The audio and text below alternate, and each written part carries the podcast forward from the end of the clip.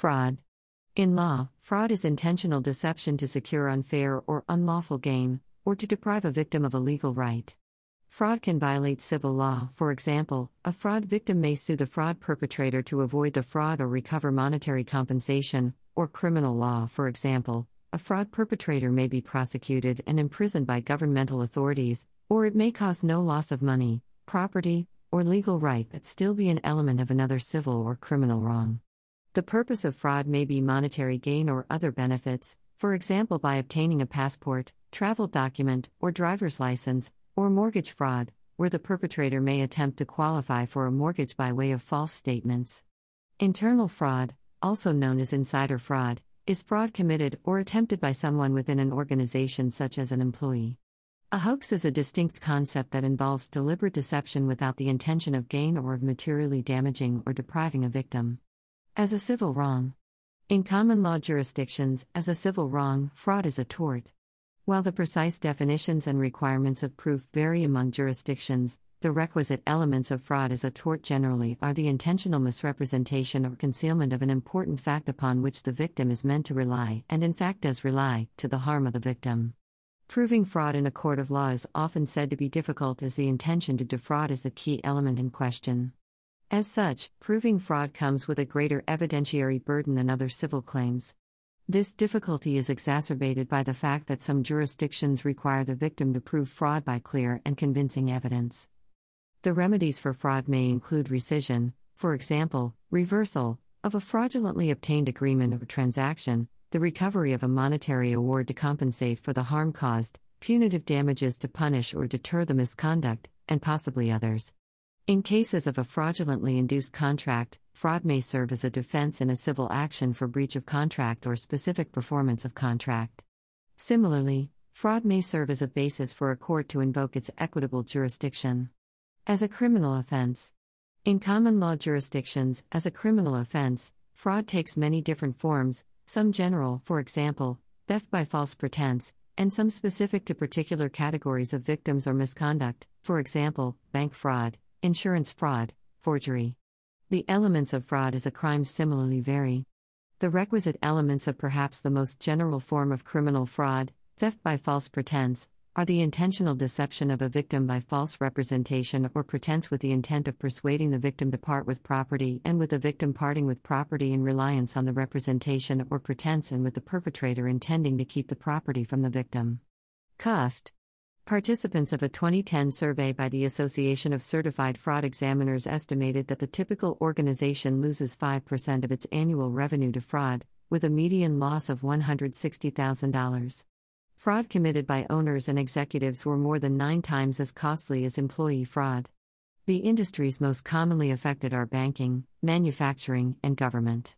Types of fraudulent acts The falsification of documents, known as forgery, and counterfeiting are types of fraud involved in physical duplication or fabrication.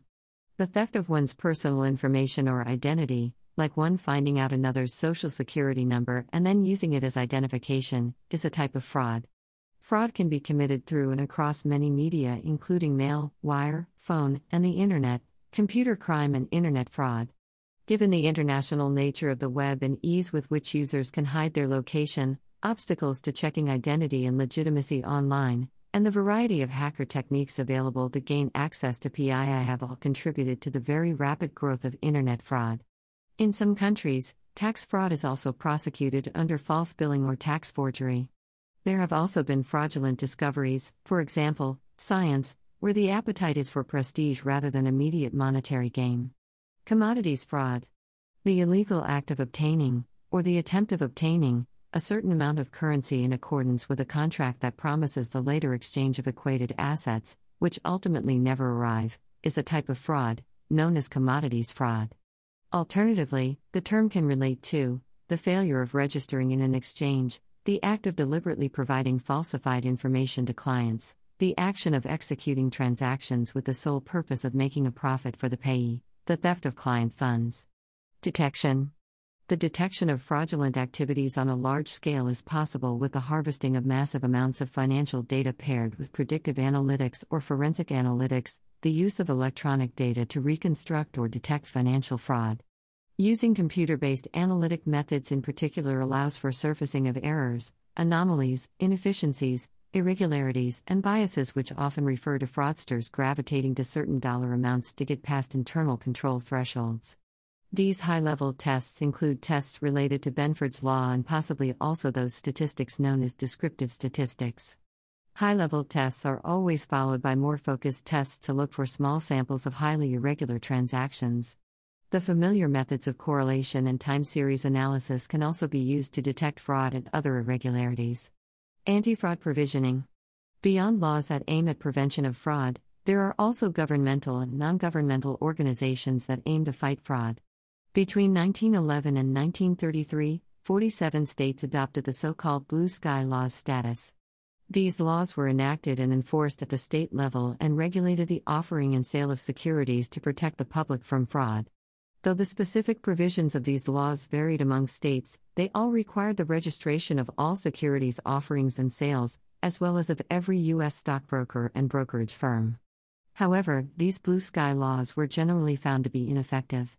To increase public trust in the capital markets, the President of the United States, Franklin D. Roosevelt, established the U.S. Securities and Exchange Commission, SEC.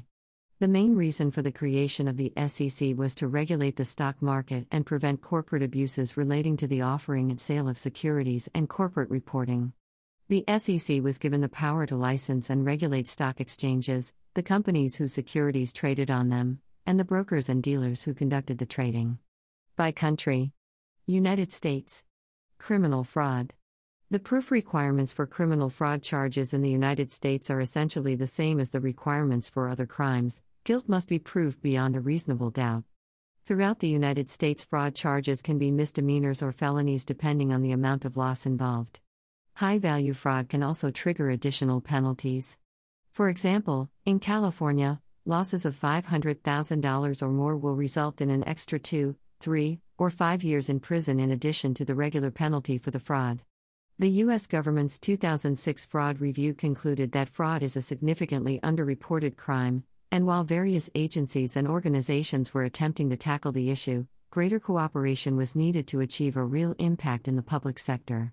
The scale of the problem pointed to the need for a small but high powered body to bring together the numerous counter fraud initiatives that existed. Civil fraud. Although elements may vary by jurisdiction and the specific allegations made by a plaintiff who files a lawsuit that alleged fraud, typical elements of a fraud case in the United States are that Somebody misrepresents a material fact in order to obtain action or forbearance by another person. The other person relies upon the misrepresentation, and the other person suffers injury as a result of the act or forbearance taken in reliance upon the misrepresentation. To establish a civil claim of fraud, most jurisdictions in the United States require that each element of a fraud claim be pleaded with particularity and be proved by a preponderance of the evidence, meaning that it is more likely than not that the fraud occurred. Some jurisdictions impose a higher evidentiary standard, such as Washington state's requirement that the elements of fraud be proved with clear, cogent, and convincing evidence, very probable evidence, or Pennsylvania's requirement that common law fraud be proved by clear and convincing evidence. The measure of damages in fraud cases is normally computed using one of two rules. The benefit of bargain rule, which allows for recovery of damages in the amount of the difference between the value of the property had it been as represented and its actual value. Out of pocket loss, which allows for the recovery of damages in the amount of the difference between the value of what was given and the value of what was received. Special damages may be allowed if shown to have been proximately caused by defendant's fraud and the damage amounts are proved with specificity. Many jurisdictions permit a plaintiff in a fraud case to seek punitive or exemplary damages. Canada. Section 381 of the Criminal Code provides the general definition for fraud in Canada. 380. 1. Everyone who, by deceit, falsehood, or other fraudulent means, whether or not it is a false pretense within the meaning of this Act, defrauds the public or any person, whether ascertained or not, of any property, money or valuable security or any service. A is guilty of an indictable offense and liable to a term of imprisonment not exceeding 14 years, where the subject matter of the offense is a testamentary instrument or the value of the subject matter of the offense exceeds $5,000, or B is guilty 1. Of an indictable offense and is liable to imprisonment for a term not exceeding two years, or 2. Of an offense punishable on summary conviction, where the value of the subject matter of the offense does not exceed $5,000. In addition to the penalties outlined above, the court can also issue a prohibition order under S. 380.2, preventing a person from seeking, obtaining, or continuing any employment, or becoming or being a volunteer in any capacity that involves having authority over the real property, money, or valuable security of another person. It can also make a restitution order under S. 380.3. The Canadian courts have held that the offence consists of two distinct elements a prohibited act of deceit, falsehood, or other fraudulent means.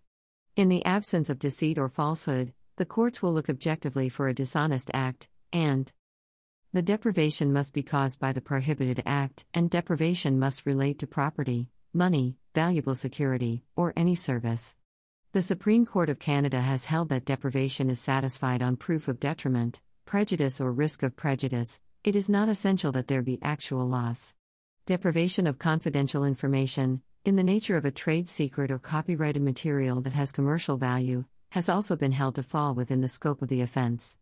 United Kingdom in 2016, the estimated value lost through fraud in the UK was £193 billion a year.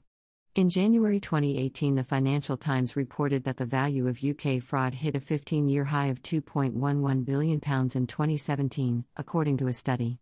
The article said that the accountancy firm BDO examined reported fraud cases worth more than £50,000 and found that the total number rose to 577 in 2017, compared with 212 in 2003. The study found that the average amount stolen in each incident rose to £3.66 million, up from £1.5 million in 2003. As at November 2017, fraud is the most common criminal offence in the UK according to a study by Crowe Clark Whitehill, Experian, and the Centre for Counter Fraud Studies. The study suggests the UK loses over £190 billion per year to fraud. £190 billion is more than 9% of the UK's projected GDP for 2017, $2,496, 2080 pound, billion according to Statistics Times. The estimate for fraud in the UK figure is more than the entire GDP of countries such as Romania, Qatar, and Hungary. According to another review by the UK Anti Fraud Charity Fraud Advisory Panel, FAP, business fraud accounted for £144 billion, while fraud against individuals was estimated at £9.7 billion. The FAP has been particularly critical of the support available from the police to victims of fraud in the UK outside of London. Although victims of fraud are generally referred to the UK's National Fraud and Cybercrime Reporting Centre, Action Fraud, the FAP found that, that there was little chance that these crime reports would be followed up with any kind of substantive law enforcement action by UK authorities, according to the report. In July 2016, it was reported that fraudulent activity levels in the UK increased in the 10 years leading up to 2016 from £52 billion to £193 billion.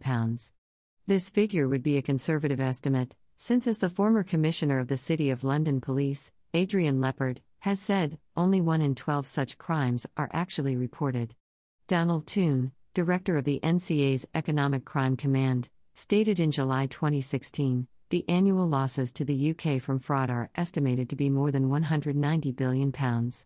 Figures released in October 2015 from the Crime Survey of England and Wales found that there had been 5.1 million incidents of fraud in England and Wales in the previous year, affecting an estimated 1 in 12 adults and making it the most common form of crime.